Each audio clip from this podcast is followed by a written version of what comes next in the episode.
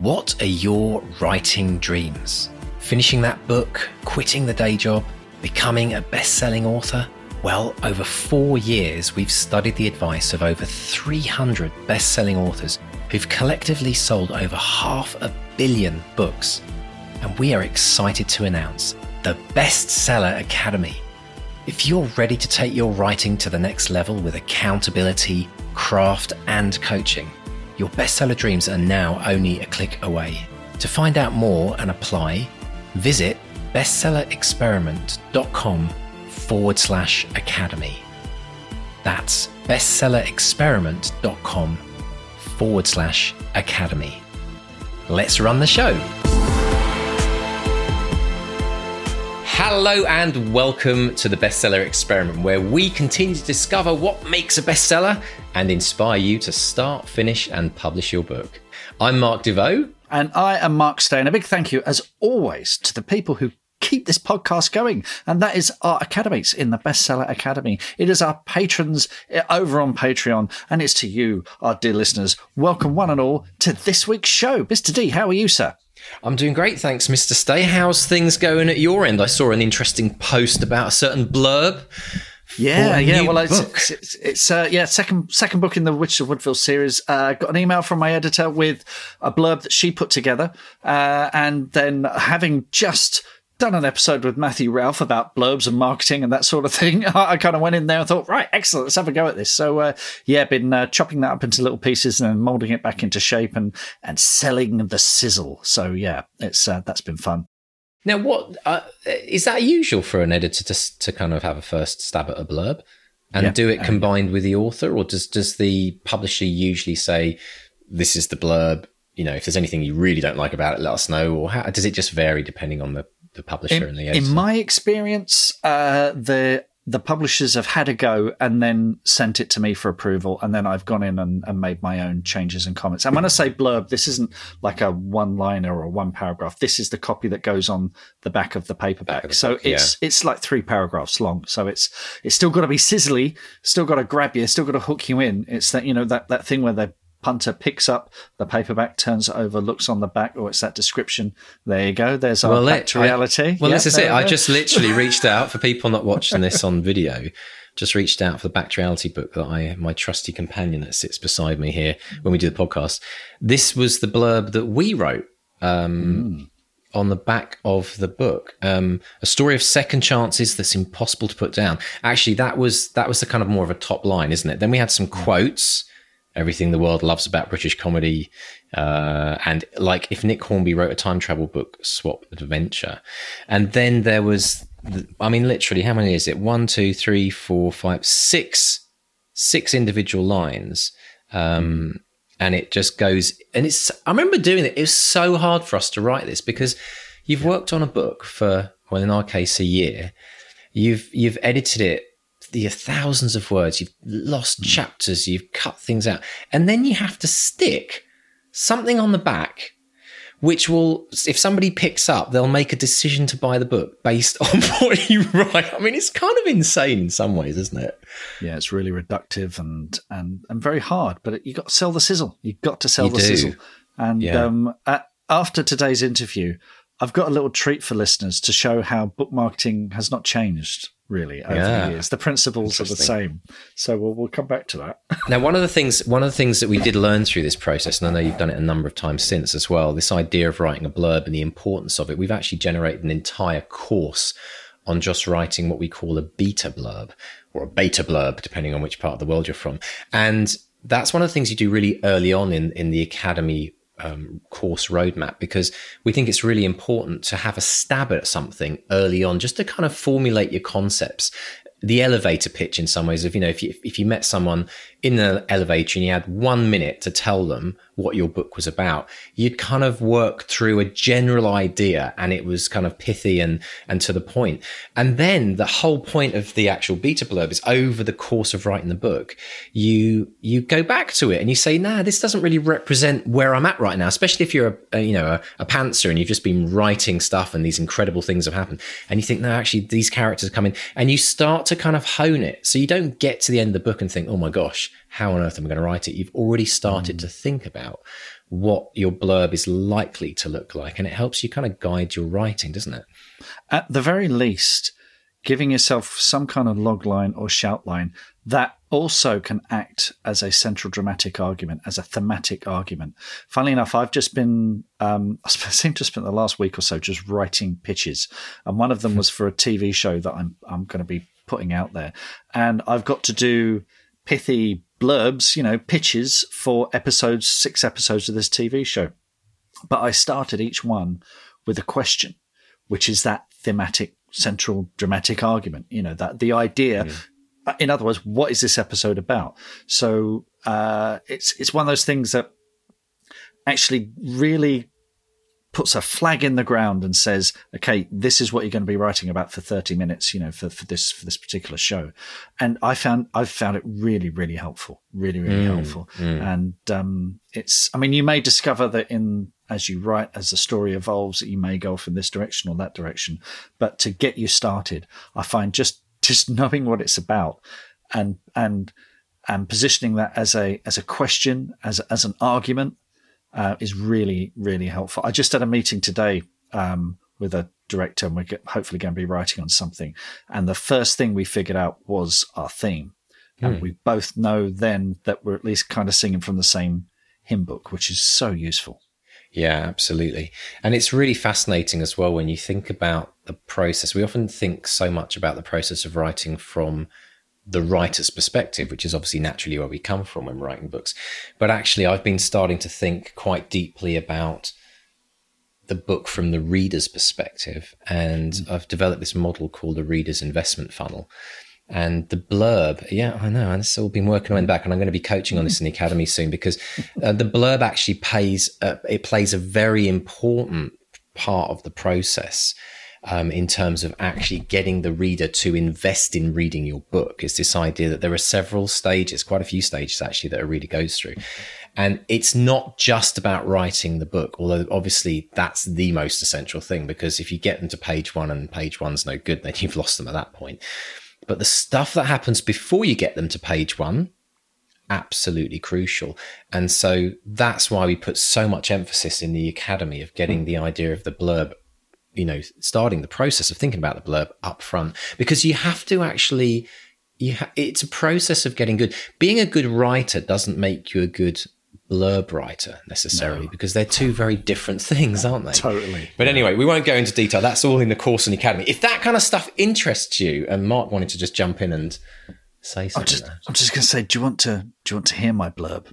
Yeah, I'd love to. Absolutely, go for quite it. As, this, as, as in version what? This is like. This is, what's going out there. This so is the, you, this is approved now. This is yeah, like the one. Yeah. Oh, wow. So if, if if anyone listens to this goes, I don't like that. I'm kind of stuffed. So I'm kind of. Should have done this two weeks ago. Yeah. We could have had a crowdsourced. All right, okay. Mr. Stay talking about the blurb in Babes in the Wood. July, 1940. Magic, mystery, murder. In a quiet village in rural Kent, a magical mystery leads to murder. Woodville has returned to normal after the departure of the Crowfolk. The villagers put out fires from aircraft shot down in the Battle of Britain, and Faye Bright discovers that magic can be just as dangerous as any weapon. The arrival of a trio of Jewish children fleeing the Nazis brings the fight for Europe to the village. When their guardian is found dead, Faye must play nanny to the terrified children while gathering clues to uncover a dark magic that threatens to change the course of the war and she must do it quickly. The children have seen too much, and someone wants them silenced for good. Available to pre-order now. and Mr. Stay is available for book blurb reading sessions on the podcast. Uh, please contact us at. That's brilliant, Mark. Great, great, great radio voice there as well. That's Thank really good. Totally sucked me in very good, good, interesting good, and and interesting you kind of referenced the previous book in it which i liked. Mm. that was the uh, editor the editor did that. I wouldn't really? have done that. Yeah, yeah i was going to say yeah, that was that's yeah, interesting. But i think um but yeah it sounds just, like the cl- just to make it clear there's some repetition there. The july 1940 magic mystery murder that goes on the front cover and then it's Ah. repeated on the back. A magical mystery leads to murder. Just in case anyone's thinking you've repeated yourself. So that's that's why that's there. Yeah, but also it, it it has a kind of stylistic similarity to the first book as well. Is- Was that on yeah, yeah. purpose, right? absolutely, definitely. So that's the kind of way you tie the series together. So very interesting, very interesting. Excellent. Well, thank you very much. And well, it's also important as well. Blurbs are the blurbs are the way that you you sell your book, and you know you, it's it's the way you hook people in ultimately. So you've got to write a good one, um, and that definitely has me salivating, Mister Stay. Can't wait to hear. And what when's the book due? When's the book due out again? It's the I think it's the twenty seventh of October. It's just before Halloween. Halloween. That's Uh, right. So yes, it's uh, plenty of time, plenty of time to pre-order. If you're in the UK, you know all the usual places. If you're overseas, I do recommend trying the Book Depository because they do free worldwide I, that's where I get most of my book. Not that we're great. giving them a major plug or anything, but I must say, living out in Canada, I use them in the UK. They're owned by Amazon, aren't they? They are, yeah. They're owned by Amazon. We've got them. People are like, "What? No, I was going to them because I didn't want to buy from." Well, I'm sorry, folks. They're owned by Amazon. Um, But no, I, I must say they are good. does take a while sometimes for a book to arrive over here. Yeah, well, to- know, way- the don't buy way- something as a present if you're expecting it to arrive three days later. no. I give it a the way of weeks. the book the book depository are brilliant because I I I used to look after them when not long after they started, and the way they work is they're not. It's not like Amazon where they've got a big warehouse somewhere. Hmm. They work as a network. They work as a broker. So they will say they will find bookshops and warehouses all over the world and say, "Hey." There's some. If you're in Brisbane, Australia, they'll go Brisbane. Hey, Brisbane, um, there's someone in your area that wants this book and that person will go, "Great, excellent. Well, we'll ship it to them." You know, and they'll do it in the book depository packaging and everything. kind of- blah, blah, blah. kind of It's genius, isn't it? It's a Not really, to deal really, with stock. really- no, yeah. As someone who someone who uh, would would run their own record label and and book publishers, that kind of that thought of not having all those boxes in the garage, right, is very appealing. Very, very much so. Excellent Uh, stuff. but if you if you are in the UK, uh, another plug. Coles Books in Bicester, uh, you will get a signed copy and a free badge, exclusive free, a Woodville Village gosh. badge. Just check my social media for all the links. I've got them all there. So Excellent stuff. Brilliant. plug over.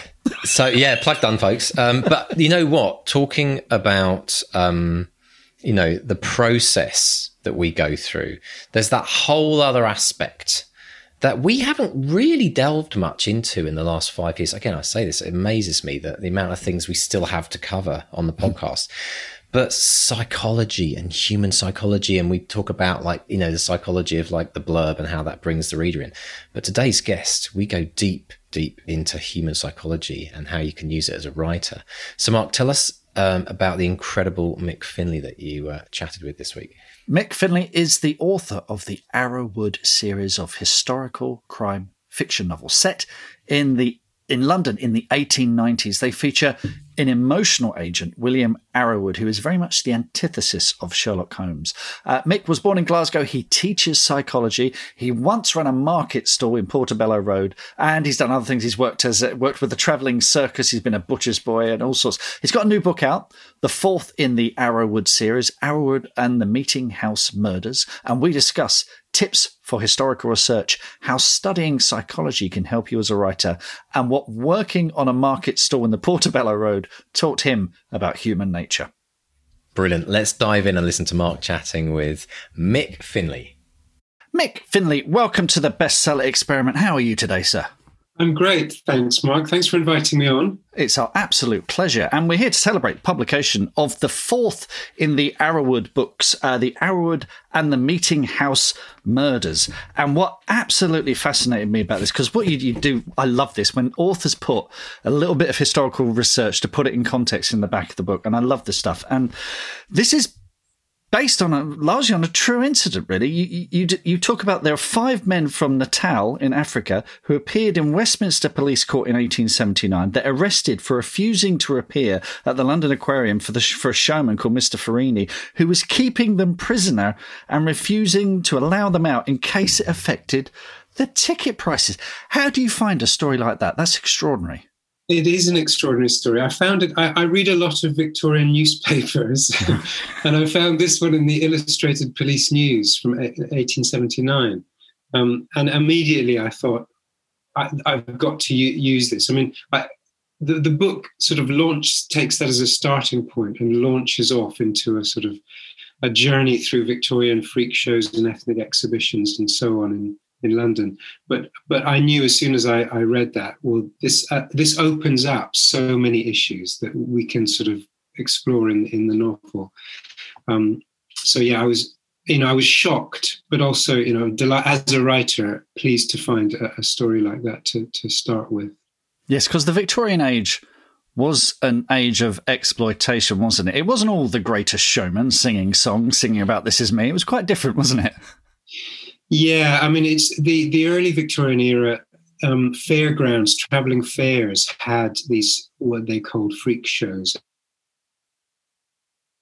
Um, but also they they would also um, have ex- exhibitions of people, non-white people, people from the colonies. Um, who were, you know, because England was, was a much, much less cultural, multicultural place then, um, people had often never seen a black person before, particularly in the rural areas. Um, so these drew large crowds and they were very exploitative. Um, there were terrible conditions for the people. And we don't know a huge amount about those people.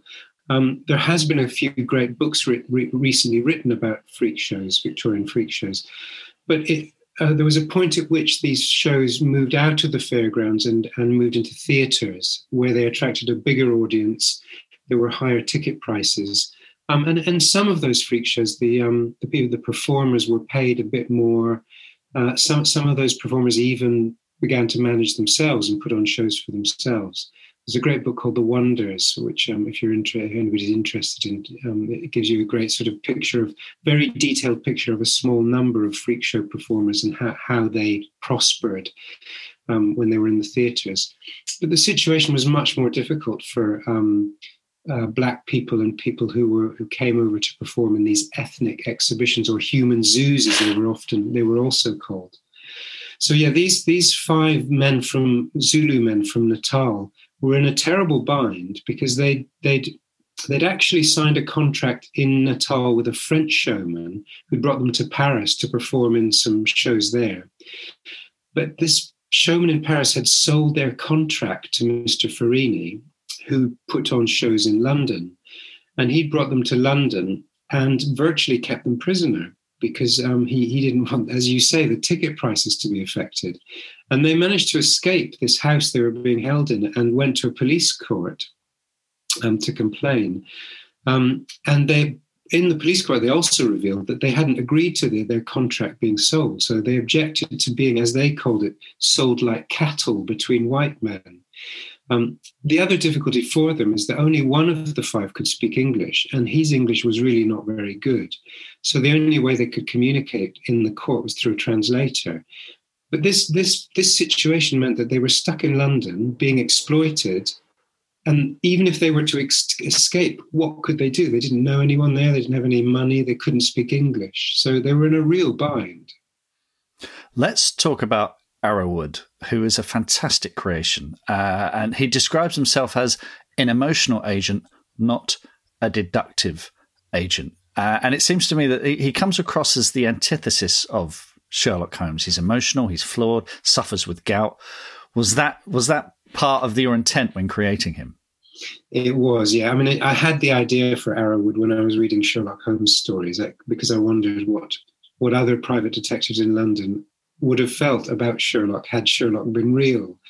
Because Sherlock was very boastful. He, he said he's the only consulting detective in the world, and he certainly thought he was the best. And London society clearly thought he was the best because um, he he would he was in the newspapers. He was paid by the rich and famous for his cases. So I imagined this other detective, and because I knew he would be working in Sherlock Holmes's London, because I wanted him to despise Sherlock Holmes and be very jealous of him, I had to give him a way of solving crimes which was different to Sherlock. So that's when I decided, well, he had to be interested in psychology because Sherlock Holmes famously said that emotions interfered with solving crimes.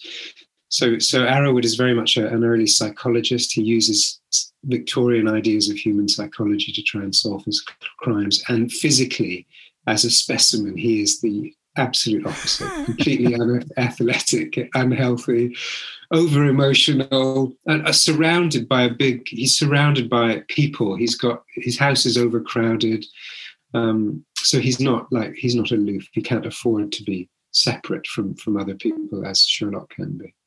Well, this is it. You, you see a whole other side of London. Uh, the shoutline for your series, which I love, is London society takes their problems to Sherlock Holmes.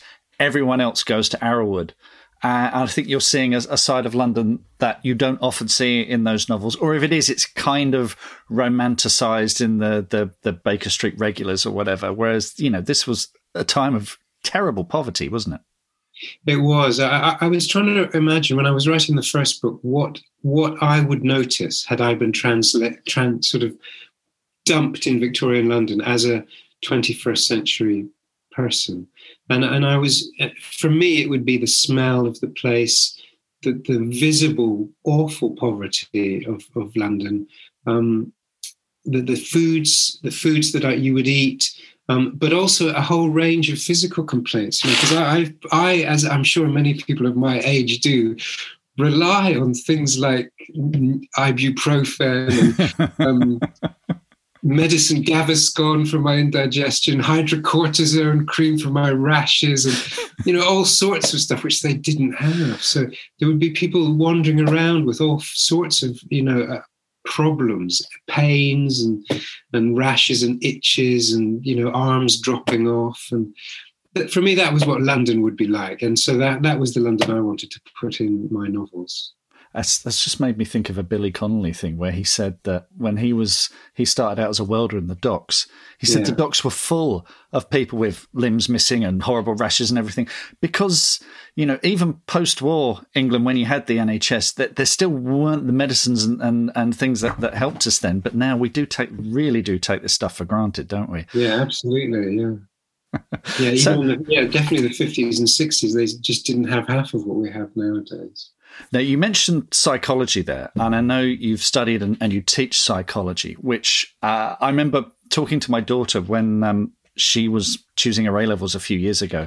And I said to her, you know, if you want to be a writer, look at psychology, at how the mind works, which. Um, must uh, must be. I think you. I mean, you're, you're obviously biased because you're going to agree with this, but that must be a key to unlocking human behaviour when when looking at characters and writing, mustn't it?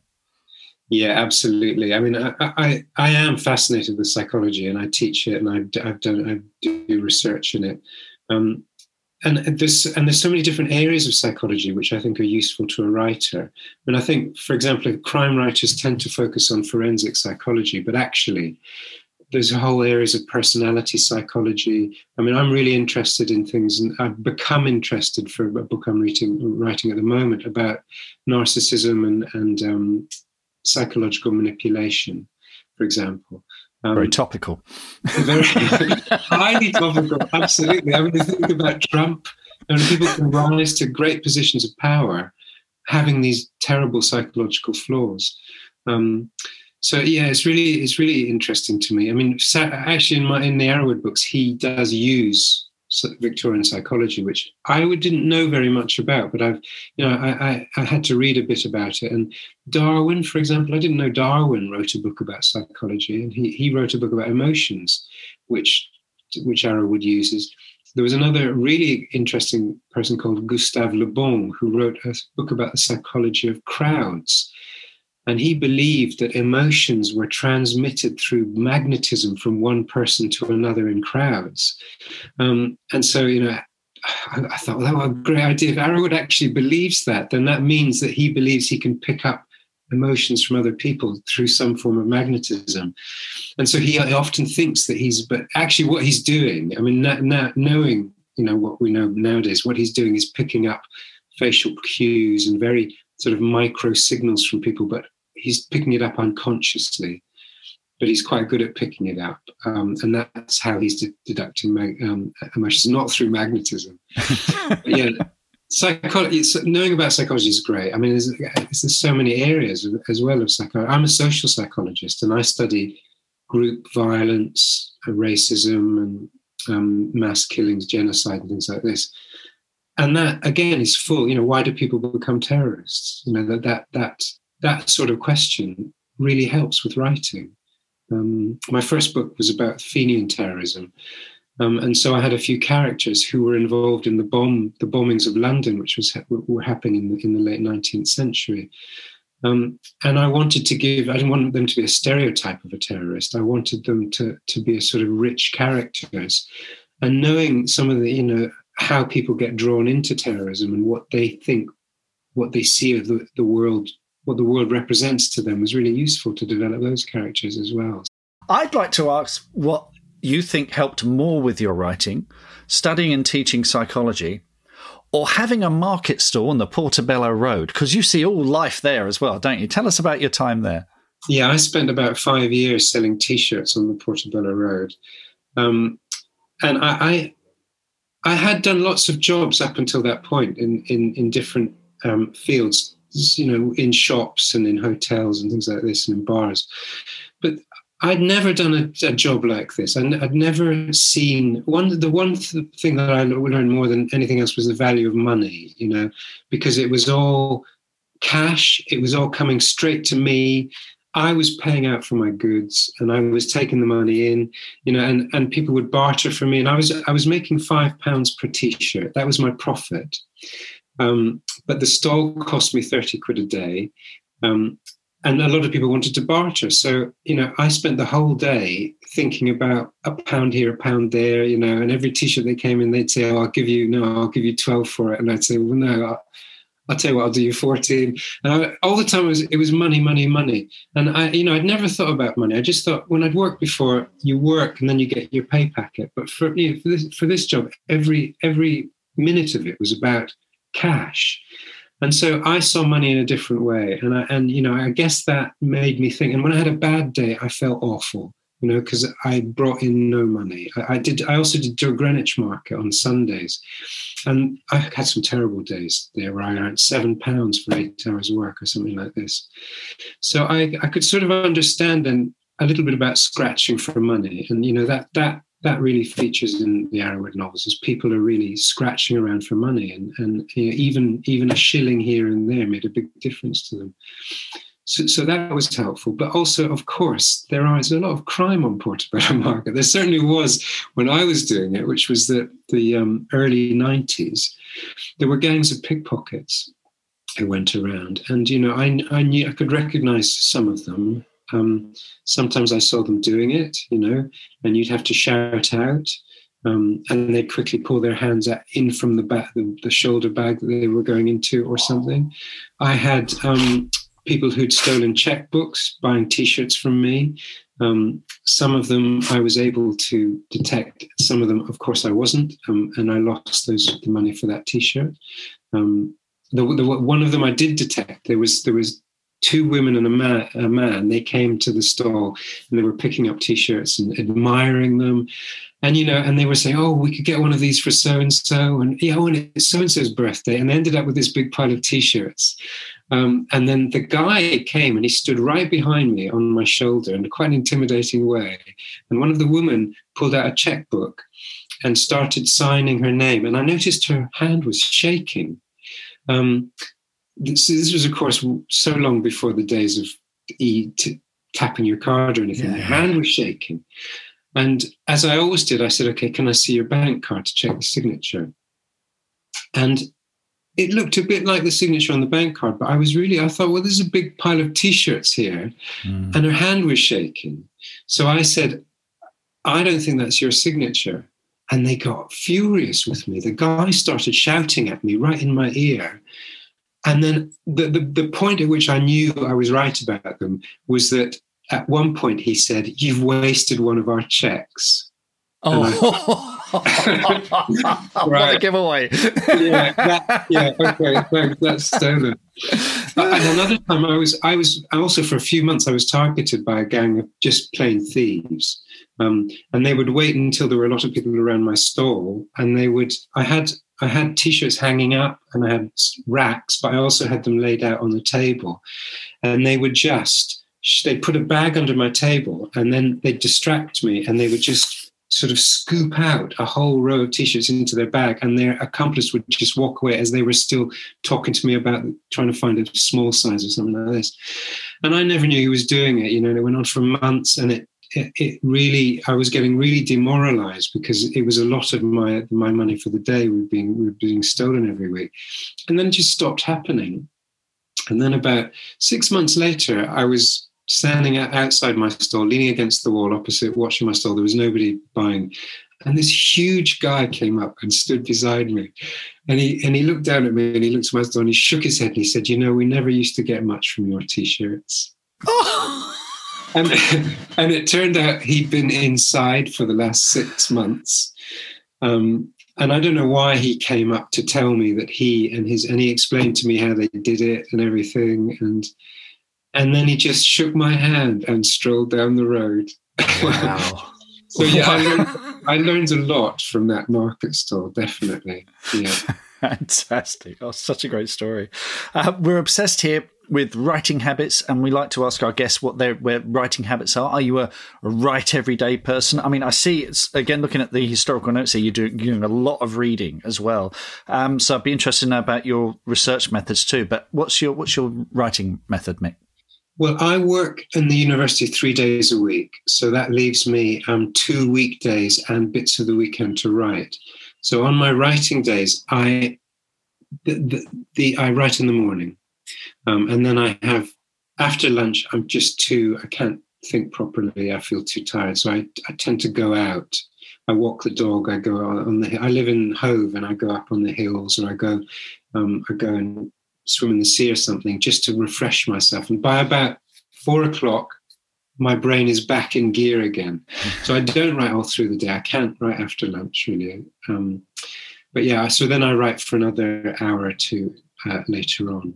Um, if I'm editing, that I can do much more solidly. Mm. Um, so I'll, I might do an hours of editing, and I, I do I edit like mad. So by the time I submit my book to my edit my editor, I will probably have gone through eight versions or something. Right.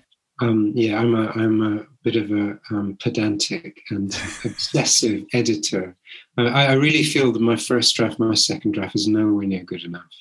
Even on my eighth draft, when I read back, I think, oh, I thought, you know, how did I miss all this stuff? How did I miss it? So I, you know, I, I editing, I, I sort of do all through the week. So I'll do that as well on, you know, on trains going up to work.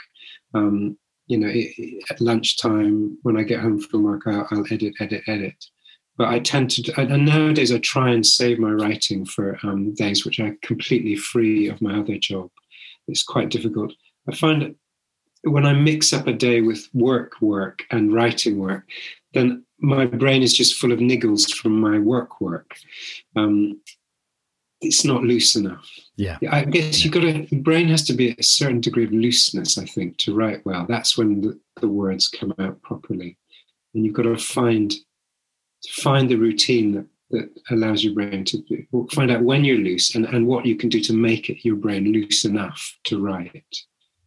Good. I like that. I like that very much. And in terms of research, you said you know, this was inspired by an article in a Victorian newspaper. How are you accessing that kind of material? Is it all online or are you going to libraries?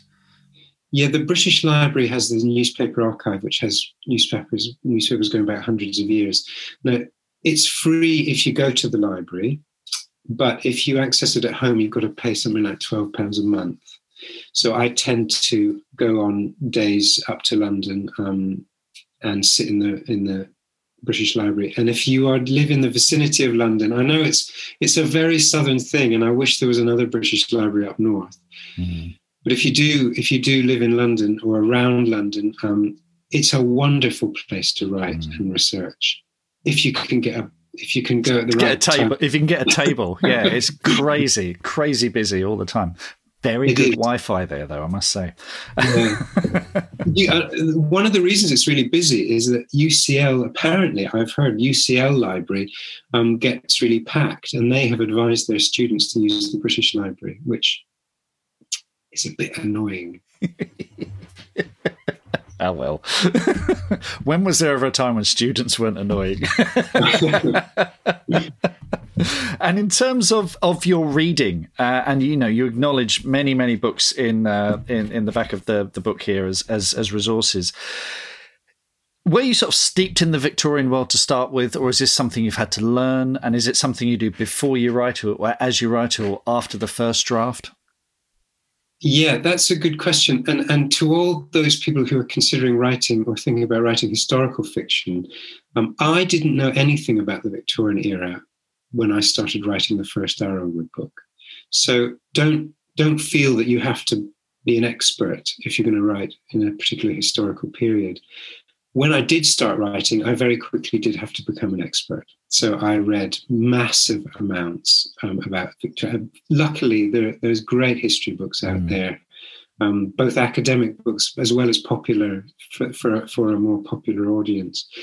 Um, so I read I read a massive amount, and every book, every Arrowood book I write, I read a loads more. So for, for, for the first one, I was reading all about Victorian street life and poverty and the, the Irish question at the time and the politics um, and the, the bombing campaigns, the Fenians.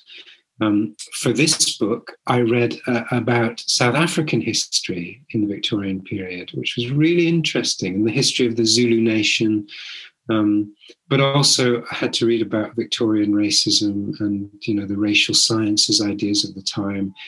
But but I also kept reading more and more about you know the life of the poor, um, street life, street life in London. Um, and I have copious notes, notebooks full of the stuff. Um, but I'm reading all the way through each book.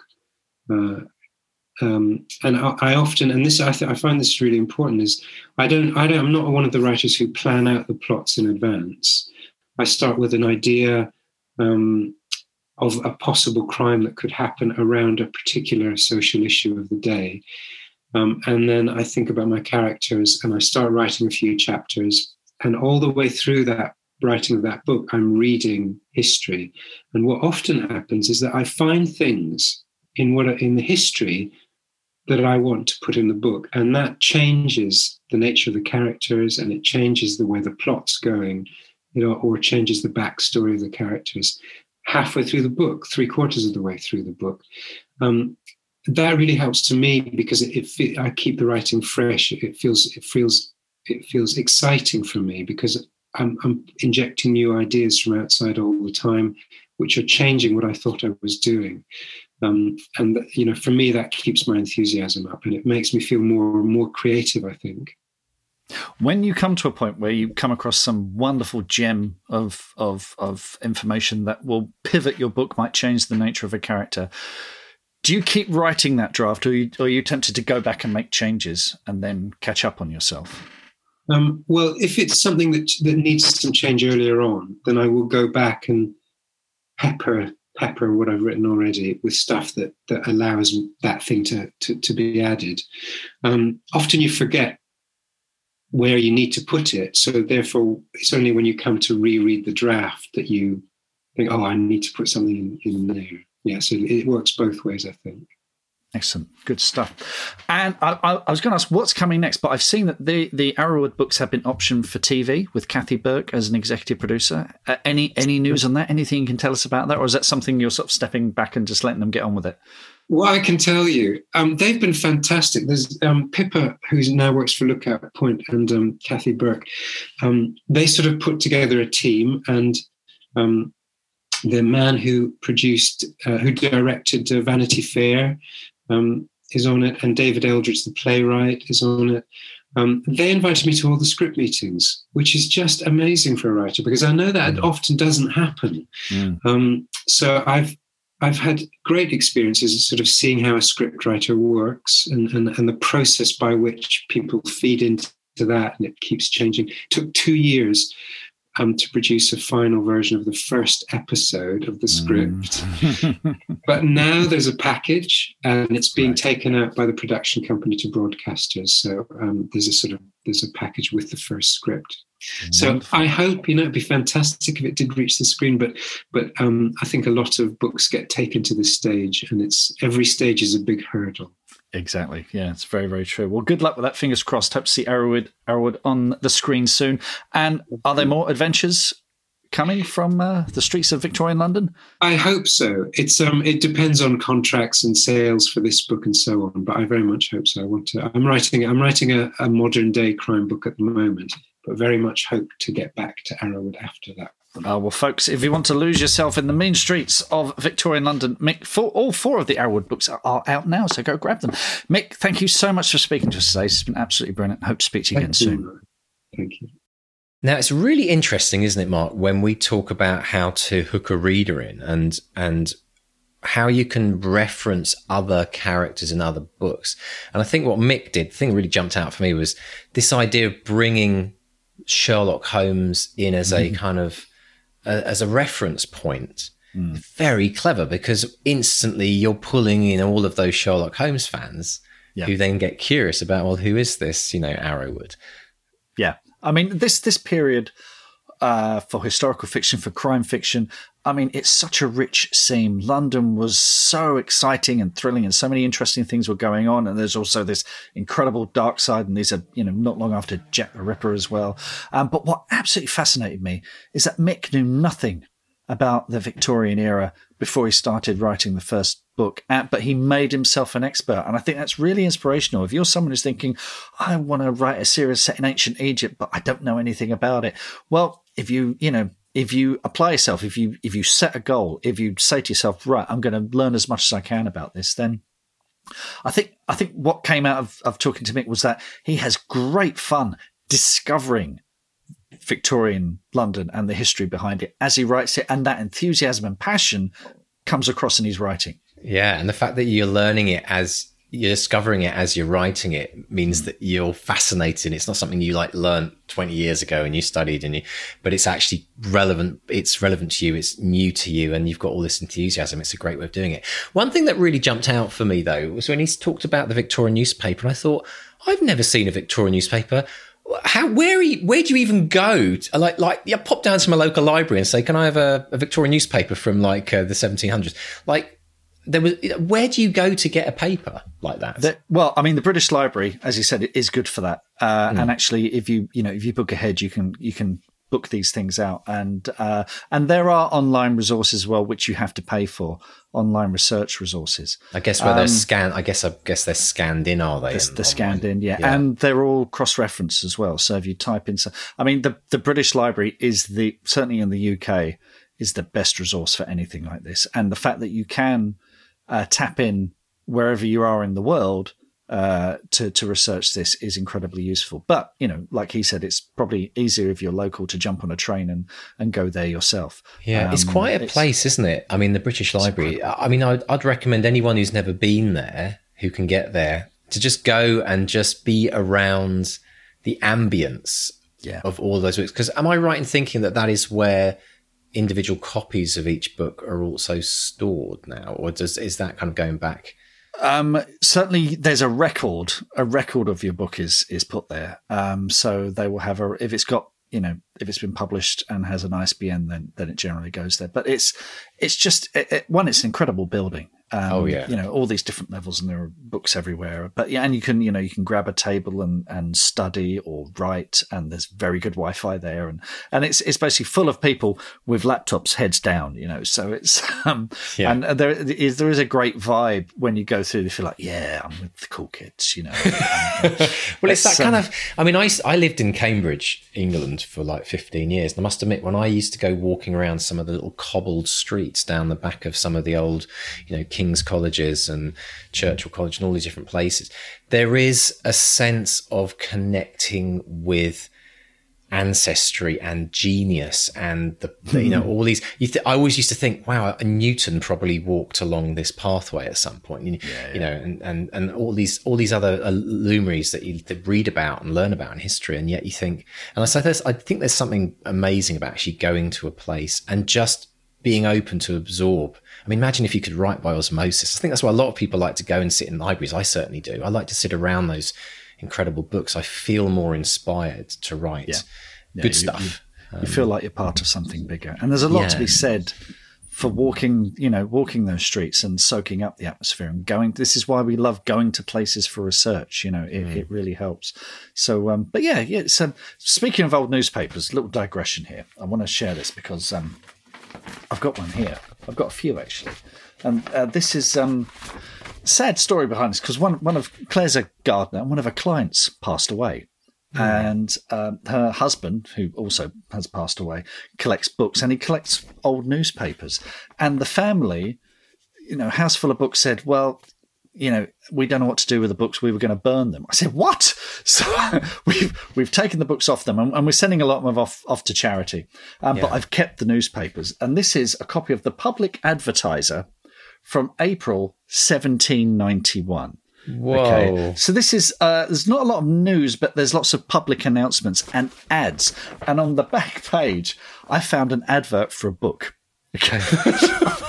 I've got to read to you because this is 18th century book marketing, and it just shows nothing has changed. Okay, so uh, it starts. This day was published. Price fourpence or three shillings and sixpence per dozen to those who buy them to give away.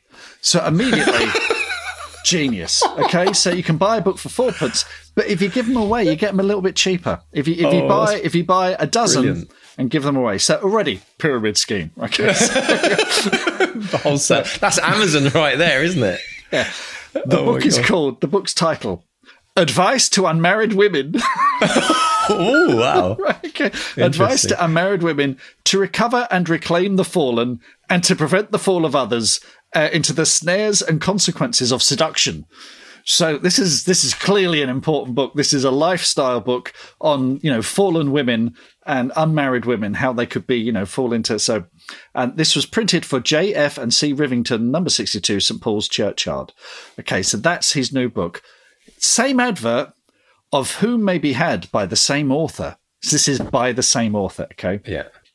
An inquiry into the design of the Christian Sabbath and the manner in which it should be observed to answer its important ends. That one's one shillings and sixpence, so you can Ooh, get that. And bargain. also gratis, a free book. Okay, you can also get a free book. Nothing has changed. Okay, also gratis a list of religious books and tracts designed principally for the instruction and edification of the lower classes of people. What? oh my goodness. Well, that has changed ever so slightly, but my goodness me. I'm, go- I'm going to take a photo of this. I'll put it all over my social oh, media if you want to find oh it. Oh my goodness. It. It's, and it's one of these things as well, because it's so old. All the all the S's look like F's. Um, oh yes. So yeah, this day was published. but yeah, I love this advice to a married woman. So yes, that's um. Oh my goodness, hasn't that's, changed at all. You've got you've got the free book as a as a teaser to get you in. You know, yeah. um, buy buy one get one free or whatever. oh, I love it. Absolutely love it.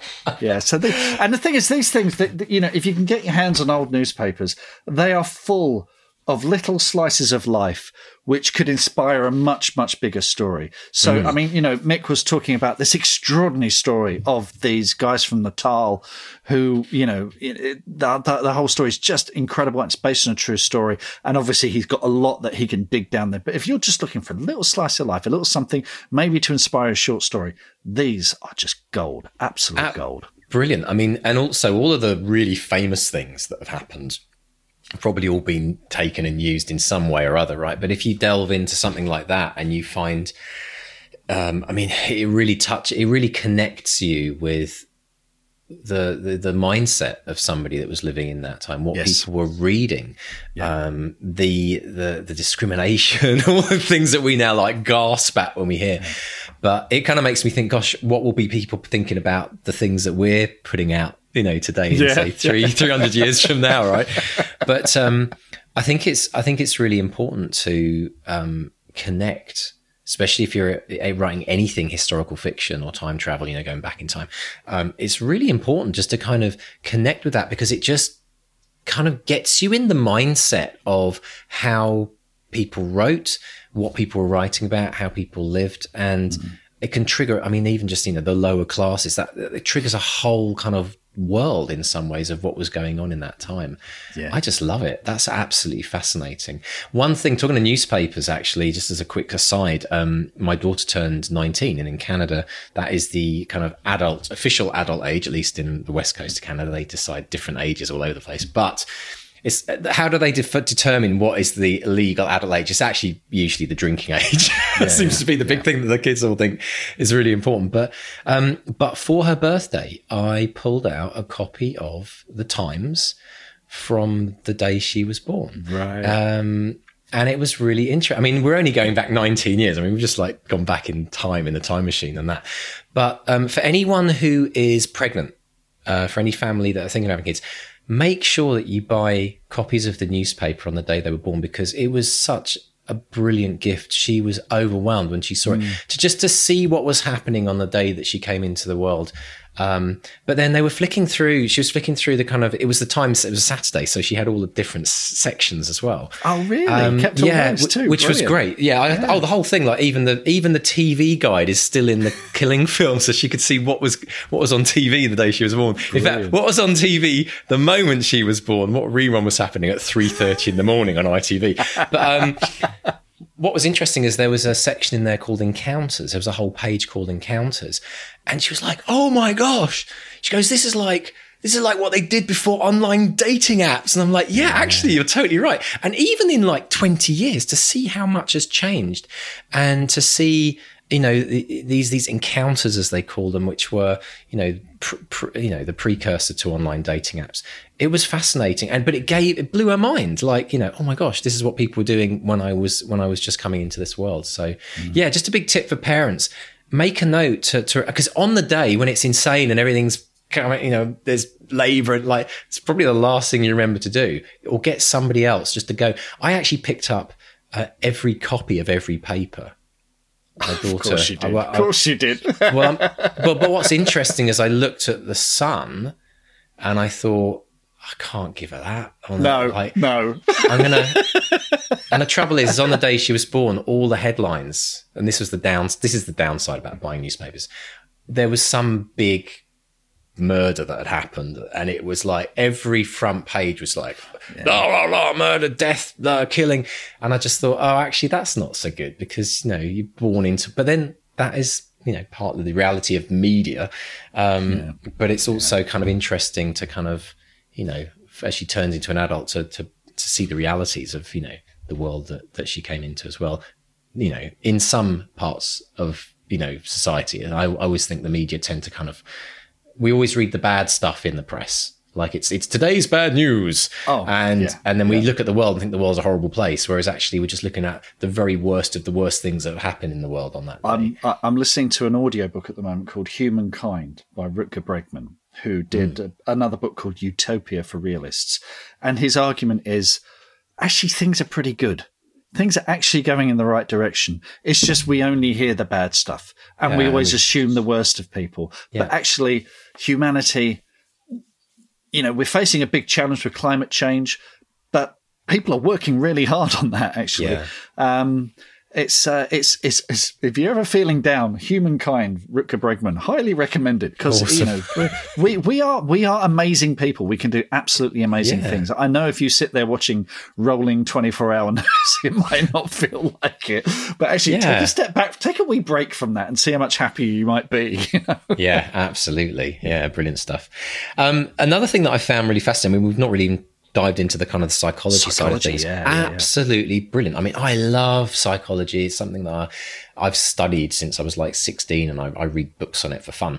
Um, but it's interesting how Mick was, you know, connecting it to the value of of of learning about when you're an author because really you're writing about human behavior you're writing about emotion i mean we know we've always said that's the most essential thing when you're writing character. It's like really getting into the emotion of that character and portraying that emotion to the reader. But the psychology element's just mind blowingly fascinating and deep, isn't it?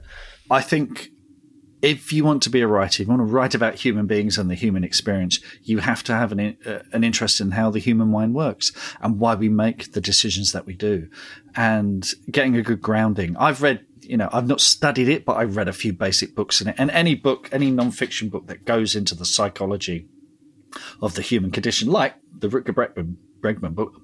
That's that's that's catnip to me. I love stuff like that. Um, I remember my daughter studied uh, criminal psychology as an AS level, so she did it for a year, and gosh, we had great conversations about that, about the you know the, the terrible things humans do to each other and why they do it.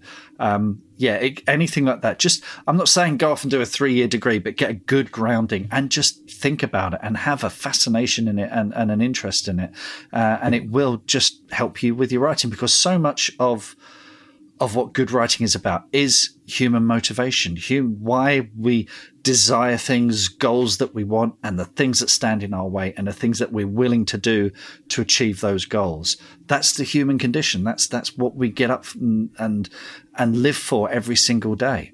Mm, and sometimes run on autopilot and habits and all the other things that we do. I mean, uh, on many levels, I think there's a double benefit here for writers. The first thing is obviously getting into the mind of your character, but also understanding the minds of your readers. That's the thing that we don't often talk about, but to understand those two things and how they connect is super important. But also, on top of all that, it's really it's really valuable to study psychology on and take a general interest, an ongoing interest in it, because it helps you. It helps you understand yourself. It understands you what the motivations you've got for writing your book, um, the motivations as to why you want to write s- specific things in your book, because things that are important to you, but also from the personal growth side of things. Like I, I've obviously been a big advocate of um, personal growth and um, personal development over the years. And the reason why I got into psychology almost unknowingly was because I took an interest in personal development books. And that is, it's all psychology on one level or another. And learning about yourself and becoming self aware about why you do the things you do. It's like, in some ways, getting the blueprints of really, you know, understanding what motivates you, understanding but what why you do the things you do, but more importantly, thinking about what you actually want to do moving forward. It's about getting in touch with your life, and it's about thinking about your life on a grander scale and saying, what does this mean? You know, what does this valuable time that I have on this planet mean to me, and what should I be what should I be doing? How should I best be spending that? And if I'm going to spend time writing about it, which we know is a huge chunk, then how am I going to use that time in a really effective, valuable way beyond just quote writing a story because you know we've we've talked about all the themes and the important messages that we want to try and portray in books to readers. You know there's more than just a story there folks. There's more than just a a bit of entertainment. There's always something that you can take away that might change someone's life in some ways. It might like make them look at the world differently. It might make you look at the world differently. And and that's the bit that we don't often talk about. And i think bringing the psychology element in starts to open that world to us in an incredible way. Yeah it's you know I've said this before. Writing is trying to solve the puzzle that can never be solved, which is the human condition. But to have a healthy fascination in that can only make you a, a, better person, which is why I love hanging out with writers and talking to writers because we're all trying to make sense of who we are. And it's that thing of putting yourself in someone else's shoes, trying to see the world through a different perspective. These are good, healthy things to do, which is why when you think you're, why am I doing this? What's the point of this? I'm struggling with the muddy middle. I can't think of an ending. But the fact is, your writing is making the world a better place in its own little way. So um, keep at it, I yeah, say. Absolutely, absolutely. Now, Portobello Road. that's a, for people outside of the UK. I mean, a lot of people know about Portobello Road and the market, but for people outside the UK that've never heard of that, how would you give it give them the kind of like the the Twitter version overview. Well, all all life is in the Portobello Road. I mean, th- there's a song in Bedknobs and Broomsticks. To be fair, Portobello Road. Uh, there's a whole song about it. Um, but yeah, it's. Uh, I mean, my uncle Desmond had a a barrow in the E Street Market in Walworth, and they're quite similar marks. This is starting to sound like an episode of Only Fools and Horses. well, yeah, there's a little bit of that, and also Obla Di Obla Da. Desmond had a barrow in the marketplace. Um, his life was very different though, but but yeah, all life is there, and you see you see people who um, you know these markets often very working class markets where people are looking for bargains, they're looking for deals, you're constantly haggling. And then you've got a criminal element there, as you said, people trying to pass off dud checks. Uh, you know, this is, you talk about psychology, blimey, there's your degree right there, you know? And I've, I've not, done market sales, I've done boot sales and stuff like that. And whenever I've done a, a boot sale, I, am just I, I'm kicking myself for not taking a notebook because there's so much. Oh, I know, so much material. You know? I have to stop you there as well because in the US and in Canada, they have never, or most people have never heard of a boot sale or a car boot sale, as we call it in England. Uh, the equivalent, folks, for all of my Canadian and American friends over here, is the garage, the garage sale, yeah, the garage the sale, yard, yard sale, the yard yeah, sale. Yeah. Whereas in England, we have this really brilliant tradition, and I love it, and I miss it. I miss it. I used to go to car boot fairs all the time. I, oh, it was a treasure trove. Absolutely. Absolutely. I would come home with so much junk. was brilliant. But I would find oh, it was amazing. But they, just to let people know what this thing is, because I've, I've had to explain this to people in Canada. I'm like, oh, this is weird. And it's like, and it is funny when you have to then explain it to someone who's never heard of it. It's like imagine the world's largest field on a Sunday morning and and people congregate in the mist through the mist these cars arrive yes. and then people pull out of the back of their cars their boots as we call them in you know the trunk, trunk. is what the boot is okay folks yeah. we had a translation uh, section a glossary in our back to reality, book because yeah, of these things um, we've actually got a glossary so if you haven't read the book go and have a look at it it's brilliant um, mark had to trawl through our entire book and like translate everything but um, they pull out a foldable table. This is now advanced booting, a foldable table from the back of the boot. And they, they set it up in their designated space. And yeah. you imagine all these cars in a row, um, usually stuck in the field. That's the bit no one talks about. You know, winter's day, you get stuck in a muddy field. And then they start putting all their trinkets out on their, on their um, table. So it's not really out the car boot, but it comes out the car boot on the table. And then just thousands, literally thousands of people show up. Yeah. I went to one in north of Ely in Cambridgeshire, and I think they got about 8,000 people per sale. And there were yeah. probably about 600 cars. And you would literally just walk along and you kind of peer and you, people be rifling through your, you know, your stuff and, and then the haggle like it's like a Turkish market on steroids, right?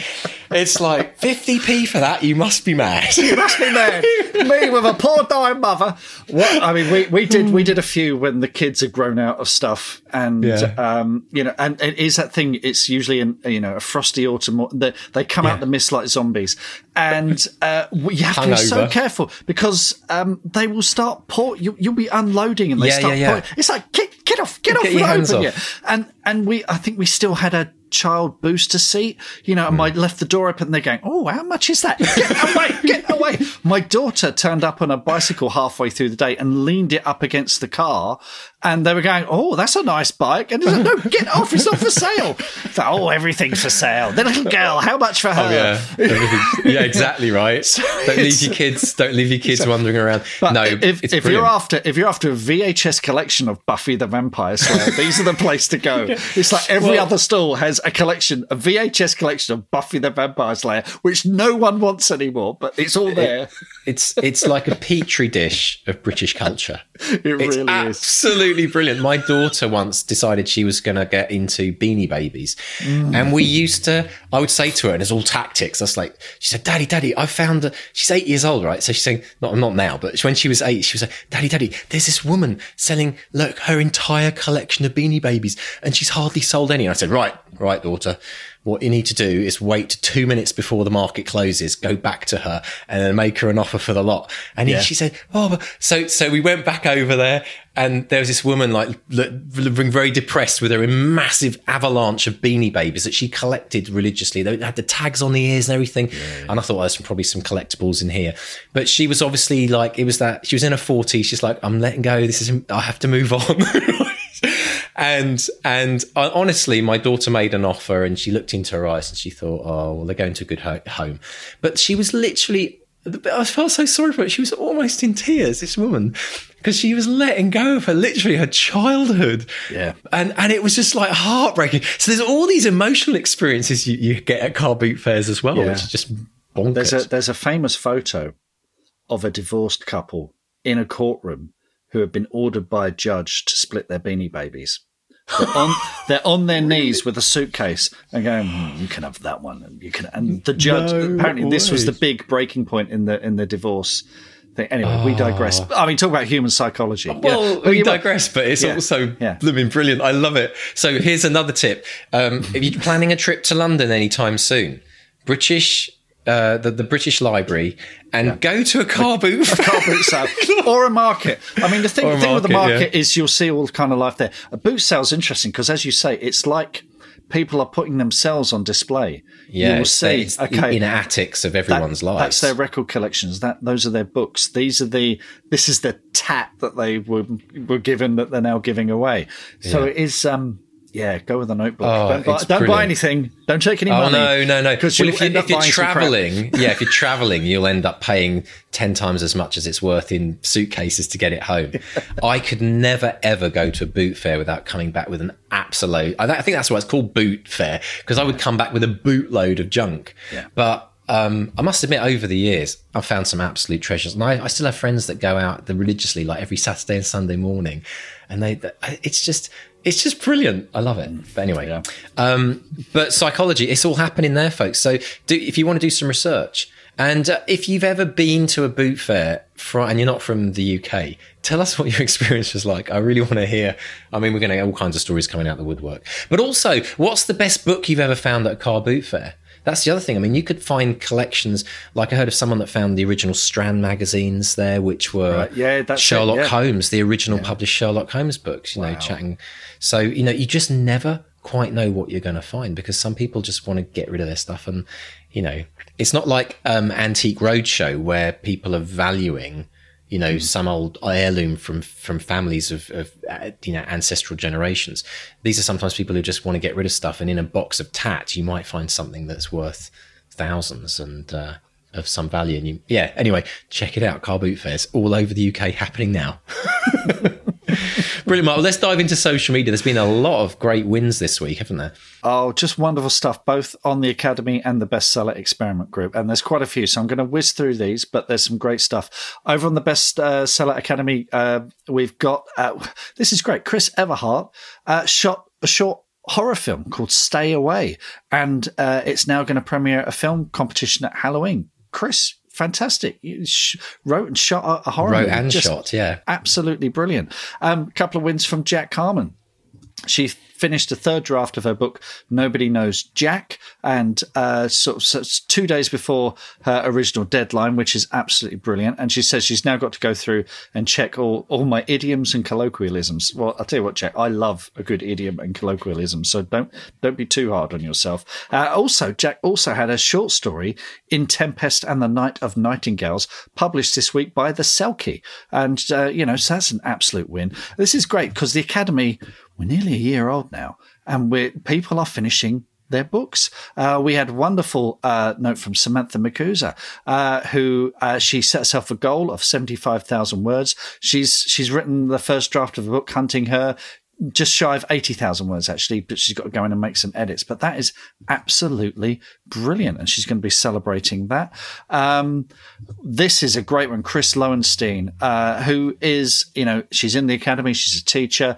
Been a very, very difficult time for teachers uh, recently, and you know she shared with us the details of the ups and downs of of writing this. But she said, what I want to also add is that although I've not finished my draft without the academy, I would have quit this project altogether. For me, it's a win to have kept going. Total word count since last August when she when she joined forty eight thousand words. She says that's forty eight thousand more words than I would have written if I'd not signed up for the academy. So thank you uh, to Mark and Mark and the Academates for helping me to adjust to setbacks and keep persevering. Absolutely brilliant. And I read that post and I was just, it just, it warms my heart to, to hear those things because actually that is one of the things, that's one of the reasons why we're here on the podcast in the academy is to, is to help people keep going because writing is a really, it can be really hard when it, when, when time's tough, when there's ups and downs. It's very easy to let go of the writing, but what we're trying to be here is like a constant companion, if you like, a constant support, always there waiting, ready for when that inspiration hits. So, absolute massive congratulations, Chris. That is such a huge, huge win. Um, and to hear, you know, the, the, the, the benefits of what, what's happening is just brilliant. That's what it's all about. So, Absolutely. someone who, who won't let go of the words is Mr. Mark Hood, who we've mentioned on here many times before, he's just hit 600 days of writing every day in a row. That totals nearly 360,000 words in that time. And Mark says, and some of them are even good. it's absolutely mind blowing. I mean, we were blown, I think, when blown away when Mark said that he'd hit 100, then 200, yeah. then then hit the year, hit the consecutive, like the 365 days, 600 days. I've actually now said to him, I've challenged Mark. I said, okay, I said, you're now closer to a thousand days than you are to when you started. So that's the challenge I've, I've laid the gauntlet down for Mark. Can he do a thousand days of consecutive writing? That's that's three and a bit years. Utterly brilliant. Well done, Mark. Absolutely uh, mind blowing. And you know what else we've got on the uh, on the uh, academy? We've got uh, an award nominee, Osman Hanif. Osman says my novel Blasphemy, The Trial of Dinesh Masih was shortlisted for the PFC VOW Book Award in India. He said, I'm not eligible for most awards in India because I'm not a citizen, so this is very exciting. I went and had a look. The cover for Osman's book, Blasphemy, and it's on Amazon, folks. Go and check it out. Osman Hanif, Blasphemy, The Trial of Dinesh Masih. Gorgeous cover absolutely gorgeous. And so got everything crossed for you, Osman. Wishing you every luck with that. That just um, just looks amazing. And I believe in the uh, we were having a conversation. And I believe he's still looking for a UK publisher for this. So, publishers, you're always talking about wanting to uh, have a more diverse list of authors. Check out Blasphemy by Osman Hanif. Pull your finger out, get to it. Absolutely. Uh, Osman's amazing. He's such a leading, like such a light in the academy as well. Such brilliant fantastic. work. So, well done. And congratulations. And fingers crossed for the competition as well. That's brilliant news. Yeah, really, really, really hope that's a success. Uh, over on the BXP group on Facebook, Mel Melsa um, who is brilliant science fiction author that I know. She says, Got to share this as I'm really proud of my story in the latest issue of Clarkesworld magazine. Now, in the science fiction fantasy world, Clarkesworld magazine is, is she's in issue 178. It's a monthly magazine. Uh, it's where so many science fiction authors get their start. Uh, so this is huge for Mel, and huge congratulations on, on getting your story into Clark's Clarkesworld magazine. That is a really really big deal. That's and, brilliant, Mel. And finally, uh, a little note from Julian Barr, our friend Julian Barr, who's been on the podcast a few times, and uh, the guy I go to when I want my short stories edited. He's just just amazing. Uh, Julian says, just want to give a shout out to the bestseller experiment 200 word a day challenge. Writing a minimum 200 words a day helped me build up momentum like I've never had before. I'm on day 216 of a writing streak and now consistently producing about 10,000 words per week. Now, Julian, he's been published. He's uh, been published uh, independently and published by publishers in Australia. He's a fantastic writer. Um, but the fact that we've got, it's not just about people starting out. It's, and it worked for me and it worked for Julian and it's working for all kinds of authors. Just this 200 word a day approach is really, really working. Brilliant. So if you want to try that out, folks, uh, you simply go to 200wordchallenge.com and find out what the magic is all about. Just get started. It's completely free. Just go in there and read up about it, sign up, and start banking your words with us. We are approaching soon uh, 20 million words banked in the word bank. So please get involved and tell a friend. And you know what? If you need a bit more accountability, get a friend to do it with you. Get a friend to start with you. That works brilliantly as well. So, but congratulations, Julian. We're actually going to have to start. Um, you realize, Mark, we are going to have to start some kind of like, you know, uh, Word Challenge All Stars because uh, mm-hmm. we've yeah. I know that we've got Mark at 600, Julian at 200 plus. I know that we've got Adam Jarvis in the academy who's recently passed 250, I believe, wow. and a lot of other people who probably haven't even told us where they're at. So uh, if you want to join those luminaries and um, and get involved. It's just a bit, you know, it, it's it's fun as well, and it's a personal challenge, and it's not about comparing people with people, but it's a personal challenge to see what you're capable of doing just this week. So go for it, folks. 200 word challenge.com. Excellent stuff, Mr. Stay. Well, it has been a wonderful, wonderful podcast. I want to thank our guest, Mick Finlay, for coming on the show and enlightening us with the, his psychology insights. Mm. Um, and also thank you to all of you that have written into us. Thank you to everyone who is absolutely rocking it in their writing. We actually hit over a hundred wins just this week in the academy, which was one of my personal goals for the academy, and that was a massive milestone. So congratulations to everyone who's posting their wins there, and just keep going, folks. This is like writing is life. Life is writing, right? It's not something that. Um, comes easy to uh, most of us. Um, there's highs and lows, but the most important thing is is just to write, write, write, and things, good things always happen to those who keep on going. So thanks so much, everyone, joining us, Mr. Stay. Have a great week. We'll be looking forward to more of this next week, and it's a goodbye from Mark One, and a goodbye from Mark Two. Goodbye. Goodbye. And actually, Mark, we should probably say to people how they can get hold of us on social media. well, I did wonder when you were going to get round to that, but I didn't want to interrupt. I knew there was something I forgot. Uh, Facebook, we're Bestseller Experiment. Twitter and Instagram, we're at Bestseller XP. Uh, please subscribe, rate, and review on your podcast catcher of choice. And thank you, as always, to our editors, Dave and JD, who will be going, hang on, they've done this bit in the wrong order. And thank you to anyone who stayed with us this long. Another long episode, another epic journey. So, Mr. Stay, I think our time's done here, mate. We better, we better, yeah, we better make a quick exit. On, yeah. All right. Cheers, mate. See you next week. Bye. Ta